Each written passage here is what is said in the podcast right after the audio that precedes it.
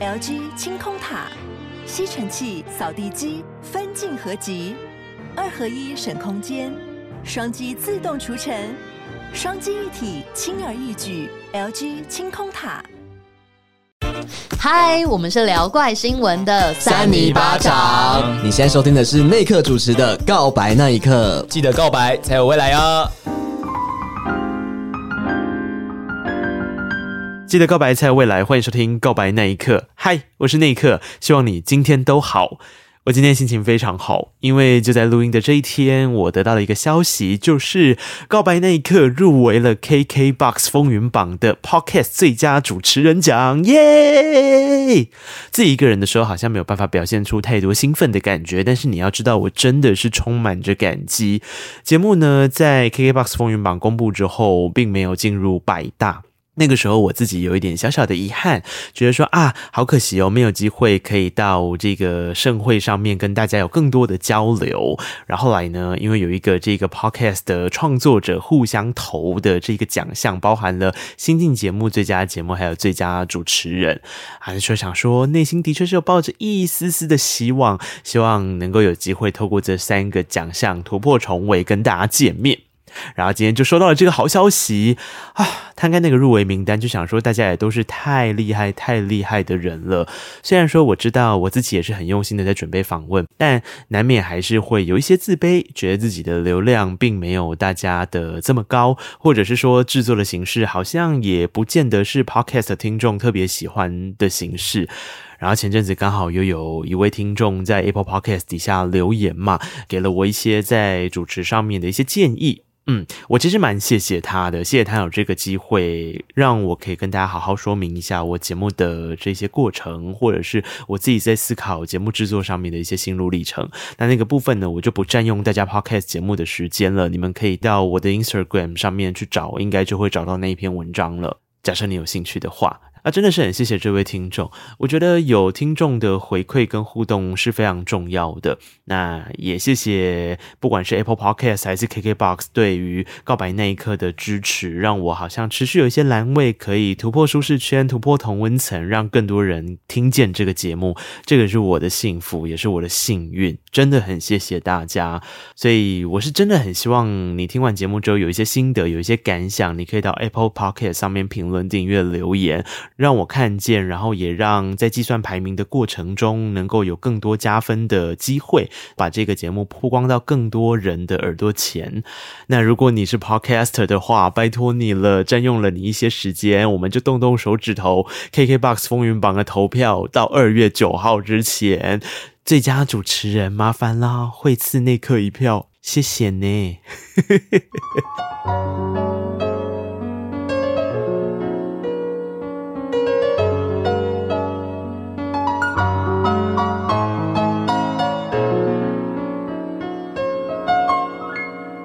你有看今天的节目标题了吗？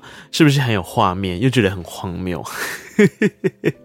其实这一切是这样的。最近呢，我刚好跟很多的影视作品非常的有缘分。那有些呢，是我自己爱跟风啦，然后觉得看完了也真的太喜欢了，一定一定要推荐给大家。那有些是我在因缘际会下看到或是被推荐之后呢，非常喜欢的，干脆来做一集聊聊这三部我近期非常喜欢的影视作品。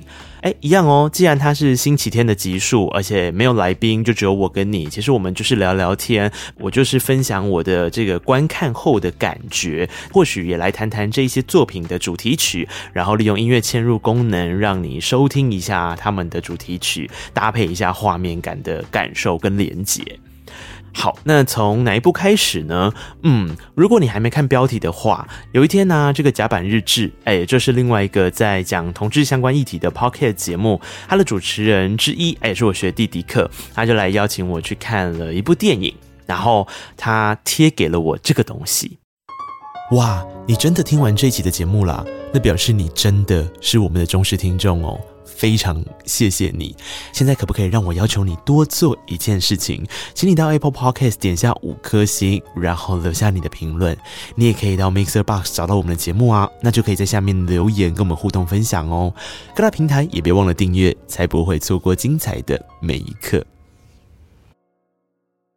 嘿，第二，我给大家被推荐的第一部作品就是《素还真真真》。这时候感觉好像要自带一些 echo 跟回声。呃，我想大家都很清楚的知道，说素还真就是霹雳布袋戏一个很经典的主角嘛。那你想说，咦，那刻，你平常看布袋戏吗？嗯，没有诶，我平常其实不看布袋戏。那所以啊，那个时候迪克打包票跟我说呢，内克这个真的不用先看过布袋戏的时候，我本人是非常非常迟疑的，因为我觉得布袋戏，特别像是霹雳布袋戏这种大品牌，它本身就已经形成了一种宇宙观跟概念，那里面的角色一定很错综复杂。我都没有看过布袋戏的人，我怎么样在走进电影院看这一整部素还真的电影的时候，我会搞得清楚谁是谁呢？嗯，这是我一开始的质疑点。但后来，当我看完电影的特映之后呢，我好像有一点理解为什么迪克这样说了。首先是第一呢，其实布袋戏是跟着我们一起长大的，尤其是我的带那么多喊呢。其实我们小时候常常都会跟着长辈，或者是我们在呃真的课后转台看电视的时候，真的都会看到布袋戏，就是一种习惯性，你并不会觉得很难入口，然后你在看的时候，你也不会觉得说天哪，那个剧情好像很难懂。就有一点点像是，我不知道这样比喻好不好了。但我我们中间如果陪阿嬷忽然间开那个电视八点档的时候，我们多多少少都还是会看得很入迷。就是它的剧情里面有非常勾人的地方，可以让人立刻哦就进入了那个情境，进入了那个世界里面。然后第二件事情呢，是这整部片啊，它其实更像是一部传记电影，因为它是在讲素还真的起源。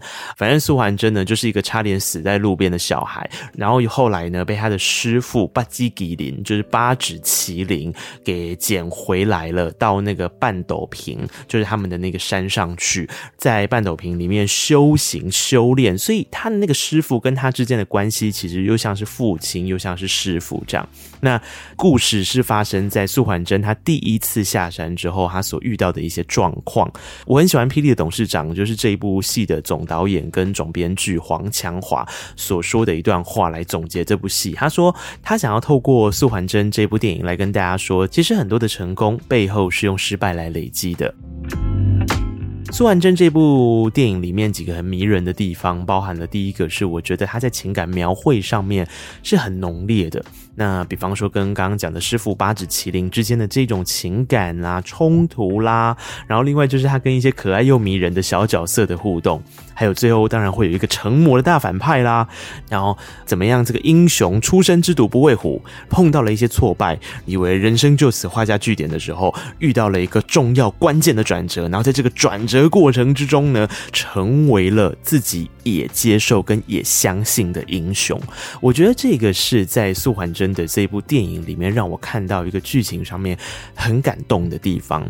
那另外还有一个很值得称赞的事情是呢，这是我完全没有预期准备的，就是霹雳布袋戏真的真的很用心的在做一个血浆的补给，那个血哦，那个喷呐、那个喷呐、啊。刚刚很紧耶，赶快你知不？不会觉得说真的让你到不舒服，可是又很过瘾。好，该断手的有断手啦，该喷血的有喷血啦。那除了这个之外，布袋戏这几年来，霹雳很用心的在经营的，包含就是它的精致画面的特写，它会去描绘那部场景可能的一些物品，从这些物品你去感受到那个时间点大概在哪里，然后那个剧情张力可能来到了，比方说悬疑，比方说冲突，比方说诡谲，或者是说，比方说他要展现气势的时候，那个周遭的物件其实都帮了很多的大忙。那另外它还会有一个，因为关键里面有一本书啦。然后有武功秘籍这样哦，那个动画特效也真的是走到了一个我觉得很特别的时候跟状态。你知道它打开来之后会出现类似星盘的状态吗？就是很华丽的一个星空。我想说，我现在是奇异博士吗？这真的是，我觉得以一个我完全不是布袋戏迷的状况来说，我光是看这些东西，我就真的觉得非常的过瘾了。那更不要说，我最后要讲一个我自己很推荐，然后我做完功课之后，我真的很喜欢的东西跟一个点，那就是他的对话。布袋戏的台语非常的迷人。诶，它不是完全都是日常的那种台语哦。原来的讲台语也是一种，我这种叫做较文呐，哦，它就是文言文的台语。然后有一种是日常的台语的，像咱今的恭维啊，那赶快。啊，伊较文的台语也是真的是有一点嘛，想讲哦，比方说我顺我者生。这个是他就会讲损我假心嘛啊，尽归我有就会尽归我有，类似像这个样子，就是那个五啊，就是上面一个一二三四五的五，下面一个口的那一个，它念法应该比较像这个。然后另外像是预告片里面有的啊，你的红心组哈吧，通常我们会说你的红心短吧。对不对？然后就不太一样。其实我觉得布袋戏迷可能觉得习以为常了，可是对我们来讲，我觉得是非常享受又迷人的那种台语的发音，包含了它可能比较文的，甚至有一些可能是自己自创的，也有可能哦。虽然说这个东西持续都有些讨论，然后有一些人很考究的时候就觉得说啊，这个台语真的是台语吗？就算是文言文，可能没这个用法吧之类的。但对我来讲，我觉得我反而倒是以一种有点崇敬的心态在看这件事情，因为不管它怎么发音，或者是说他怎么样去把那个抑扬顿挫跟情绪融合在里面，我自己真的是非常敬佩的一个地方。而且你看，光是素还真要出来的那个经典台词，气势有多难学啊！他说：“半醒半醒呀，半仙转炉转的是转现，脑中金书寸万根，将恶文武半边天。”好难念，真的太强了。佩服佩服，不过说到这个很敬佩的地方，我就想到了那天去看特映的一个画面。那个画面是这样的，就是在 roll 那个片尾的时候，不是会有那个 roll card 吗？就是很多什么谁饰演什么，谁饰演什么嘛。那因为布袋戏都是戏偶嘛，所以饰演的人是谁呢？当然就是配音员。你知道到配音员那一段的时候，全场起立鼓掌，原因是因为里面的角色大概二十个左右吧，主要的角色。配音员人数一共几位？你知道吗？一位。对，所有的配音，从男生到女生，从浮夸到冷静，从稚嫩到成熟，从幽默到严肃，所有所有角色的配音，全部都是戏迷尊为八音才子的黄文择所一人饰演。哦，我真的觉得鼓掌，真的需要鼓掌。告诉你，那个配音真的是连一句“嗯”都很有戏，而且他必须要演各种不一样的人的“嗯”哎，你知道这个“嗯”，有些人的是很滑稽的，有些人是“嗯”之类的，我觉得很厉害，真的很厉害，非常的佩服。那绝对是好多年、好多年的苦功之下才熬成、才练成的。听说他为了这部电影的配音期长达了十个月，我觉得真的真的是佩服。那霹雳布袋戏其实现在有意识到说传承也很重要。本来以前呢是不外传的，但现在呢开始陆陆续续的为了要让这个技术，这个真的是国宝级的技术跟诶、形态哦有办法传承下去，也陆续开始有一些声音演员进来接受训练，然后去学习着怎么配霹雳布袋戏的其中几个角色。讲到这边呢，就真的是因为太喜欢了，所以还是要跟各位宣传一下《素还真英雄起源》呢，它就要在一月二十八号全台上映了。由布袋戏界的重量级人物石车书，就是我刚刚说的黄强华、黄俊雄的大儿子来编导。那八音才子黄文泽真的是非常厉害，由他来现身演绎。那除了将《霹雳传奇英雄素还真》的少年故事搬上大荧幕呢，也要让从来没有接触过霹雳的年轻朋友感受布袋戏的魅力。嘿，我。我真的感受到了。那详细的资讯或更多的电影花絮，你可以到素环真的脸书粉丝专业。呃，素环真本人呢会亲自为大家效劳。嗯，这个他真的是这样说的。那 另外呢，也可以把这个粉丝专业的动态消息设为最爱，才不会错过哦。其实今天我要介绍素环真的时候，我就一直有在想，说我第一个认识的布袋戏角色到底是谁？嗯，也跟流行音乐有关。我是因为有一位歌姬。唱了灰熊鹿的故事，我才知道了霹雳布袋戏的角色。嘿啦，这是嗯灰灰熊鹿也是黄飞一开始第一首成名的作品，不是堆堆堆哟。黄飞在由他的恩师陈明章老师帮他量身打造堆堆堆之前，其实有帮布袋戏唱过歌曲。那灰熊鹿是当中非常非常有名的一首歌曲。那个词也是黄强华写的词，他说 “end 到不下面戏剧有钱的太几边，看来看去也是有 keep 的人卡介意”。黄妃的会靠哦，你真的是觉得好厉害。然后后来呢，也是因为苏桓真这部电影嘛，我就迷上了这些角色，我就去看了一下《非常女》的故事。我觉得她真的是有点可怜，堪称为爱痴狂、遇人不淑的典型角色。可怜呐、啊，你那是有兴趣为为，你也当可以看买一来哦。我觉得真的是遇人不淑啦。好，今天的第一部影视作品呢，就来跟你分享有关苏桓真的故事，还有我自己很喜欢他的一些地方。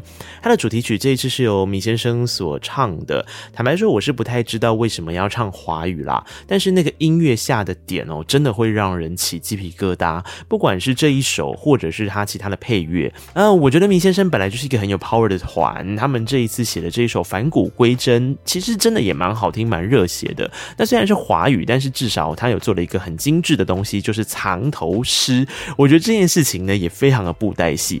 这个藏头诗里面呢，就写着“素还真返古归真”。嗯，你听听看有没有？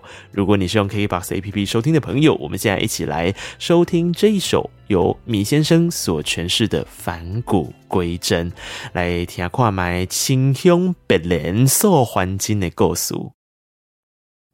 好，接下来我们要走进第二部推荐的作品了。我只能说，米先生最近非常的忙碌，因为他们同时还帮另一部超红的戏剧唱原声带。那一首歌曲叫做《长成什么样子算爱情》，嗯，可能是长成好看的样子吧。嗯，毕竟这部戏里面哪一个人长得不好看？每个都蛮美的要命，帅的要命，好不好？然后我觉得为爱痴狂的不是只有霹雳布袋戏里面的灰熊鹿啦，还有华灯初上的那些女子。是的，今天的第二部作品呢，就是我追到欲罢不能的一部影集。这部影集就叫做《华灯初上》，它是由林心如制作的。目前《华灯初上》推出了两季，那大家正在敲完第三季的大结局。这整个过程啊，我觉得也说简单也简单，说复杂又人性非常的复杂。总之呢，就是在调通，大概在一九八八、一九八九那个年代，就是我出生的那个时间点啦，三十几年前的调通呢，呃，有一个酒店叫做 Hikari，这是一个日式酒店，叫光。那这个光里面呢，就出现了一桩杀人故事啊，有好多的情感交织，错综复杂，然后每个人都可能是凶手，每个人看起来都很无辜，总之就是非常的烧脑。那在这个感情的互动当中，让你慢慢的去像推理剧一般的抽丝剥茧。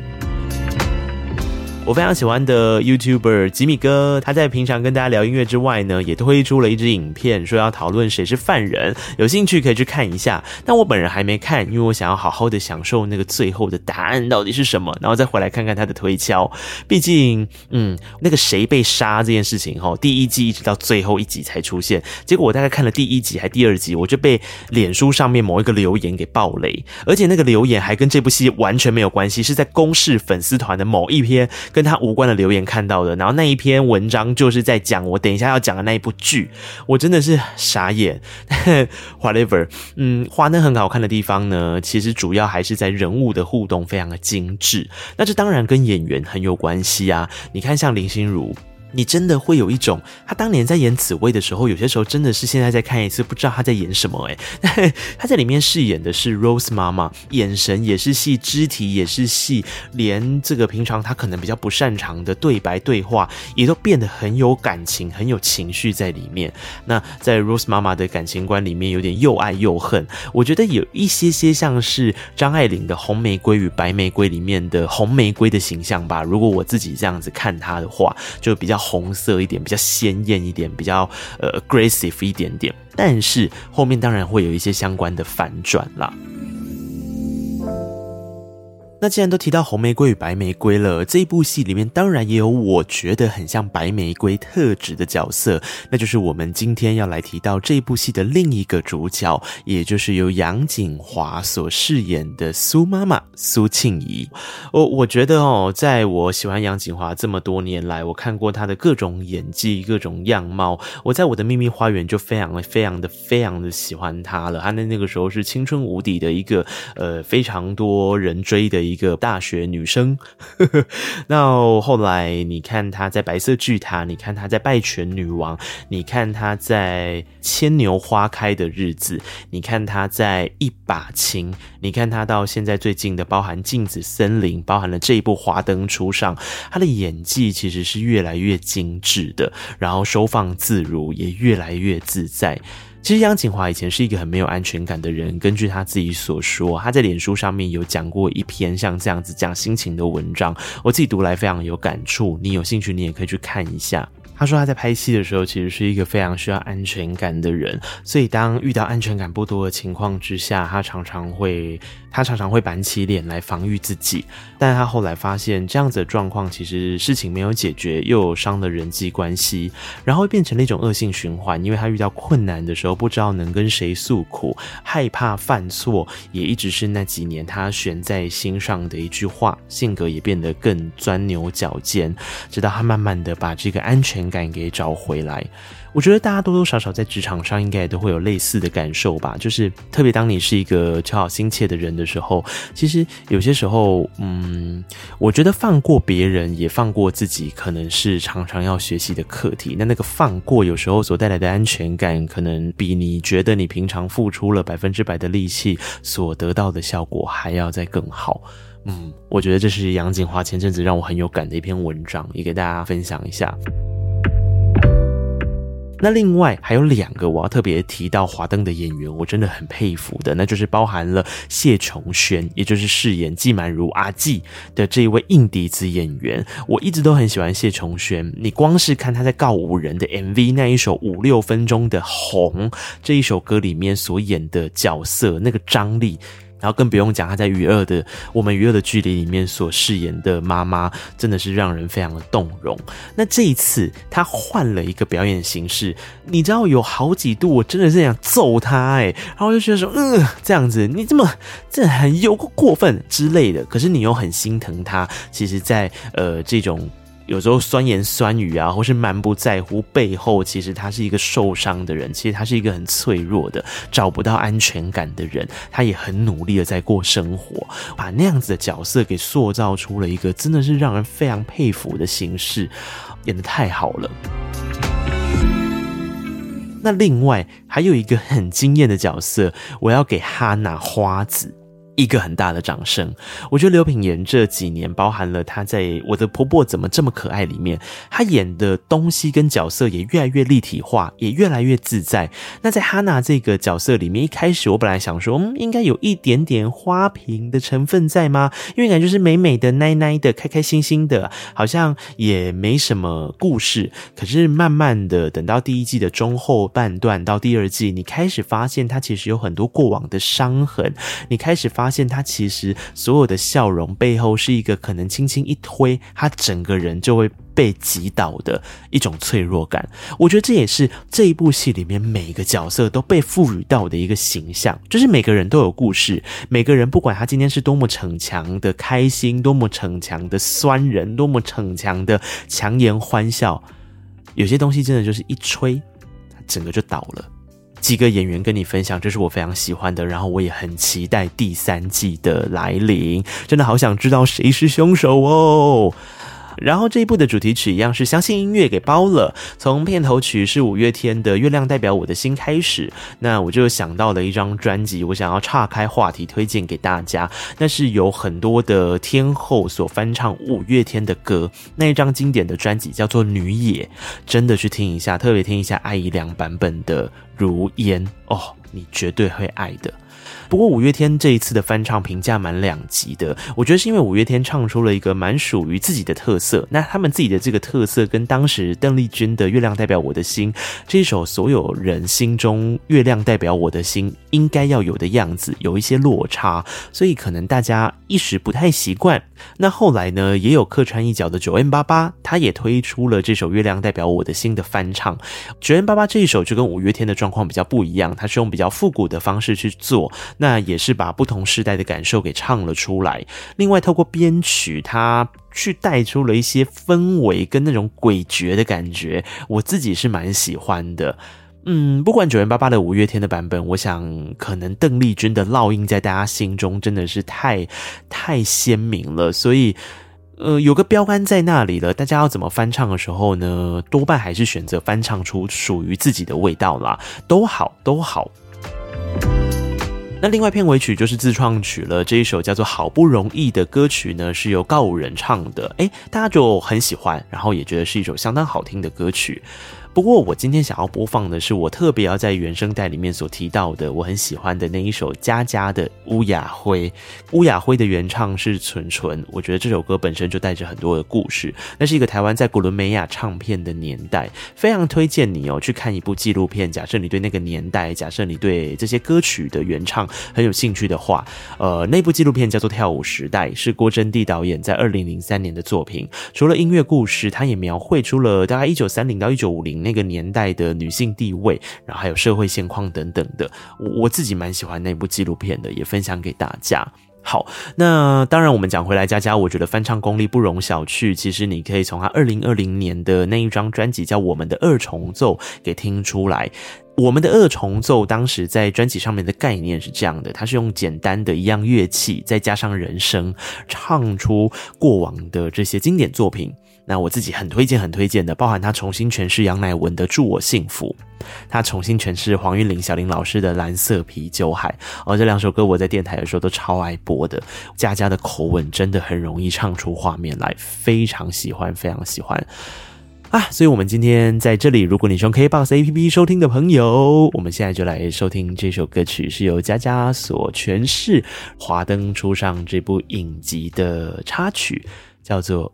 乌雅辉，凶手到底是谁呢？嗯，那你现在可能会跟我说你不敢看杀人剧，那你又觉得素还真的血浆太多。嗯，OK OK，那我们就来聊聊第三部作品好了。我刚不是说我在看公式粉丝团的某一篇有关于一部戏，而且不是华灯初上的留言的时候，被爆了华灯初上的雷吗？就是谁谁谁被杀死了这件事情。我跟你讲，我被爆雷的时候，就是因为我去看茶经的文章啦，因为我很认真的在追茶经，我觉得茶经真的太好看了，结果就是爆雷，真的是很气。所以我想从华灯初上过后，我接下来就来讲这一部《茶经》好了。而且你知道吗？说到底，《茶经》跟素还真也有点关系，好不好？我这标题不是乱下的。找素还真资料的时候，我有发现素还真本人是真的很会品茶，他茶艺很好，还可以靠聪明才智跟品茶这件事情找出某个凶手，很厉害哦。好啦，不过我今天要介绍的这部第三部作品是公视去年很重要的一个年度作品，叫做《茶经》。那我想应该也会是。今年金钟奖的一个大热门戏剧。会认识茶金的原因，是因为我最近在帮公式的剧构这个平台写人物专访。那剧构这个平台，我觉得他的文章都蛮好看的，毕竟他找了像是我一样的写手嘛，自己讲烦。好，总之呢，我就是为了要写这个剧构的人物专访哦，对，剧情的剧够不够的够，然后我就有机会抢先看茶金这一部戏。我觉得一来它质感度真的很高啦，毕竟呃砸了不少的钱。虽然我知道后来茶金因为一些历史事件延上，那我也不得不说呢，这个历史事件的争议已经有太多太多的文章，太多太多的立场在做对话了。我并不想要在这里多做琢磨，但我想要跟大家分享的是，我觉得在这个剧中很厉害的几个地方。就像我前面提到素还真或者华灯初上的时候，很像的几个优点是我很喜欢的。可能我看戏真的是这些地方如果有成立了，我就会很入戏吧。第一件事情就是它的场景非常的细腻，也非常的考究。包含的是说有关于品茶这件事情，然后这个茶族的世家，他怎么样让茶叶的进出口可以到富可敌国，甚至是在大时代的环境之下，怎么样转型，怎么样生存的这一些部分，他动用到了非常多的细节来去呈现，这个是非常厉害的一件事。那第二个是，我觉得茶金的语言也非常的精彩，它里面是以海陆腔的客语做主轴，听说这是台湾第一部用海陆腔客语当主轴的戏剧，穿插着那个年代大家沟通的时候会用到的华语跟台语。另外，因为茶叶进出口需要跟洋人进行贸易嘛，所以也需要英文。我自己觉得，在听茶金的角色做语言转换这件事是非常迷人的。那演员呢，每一个都让人家觉得他做足了功课，很轻松自然的去做这些转换跟情感的交流。特别推荐其中两个角色的演技。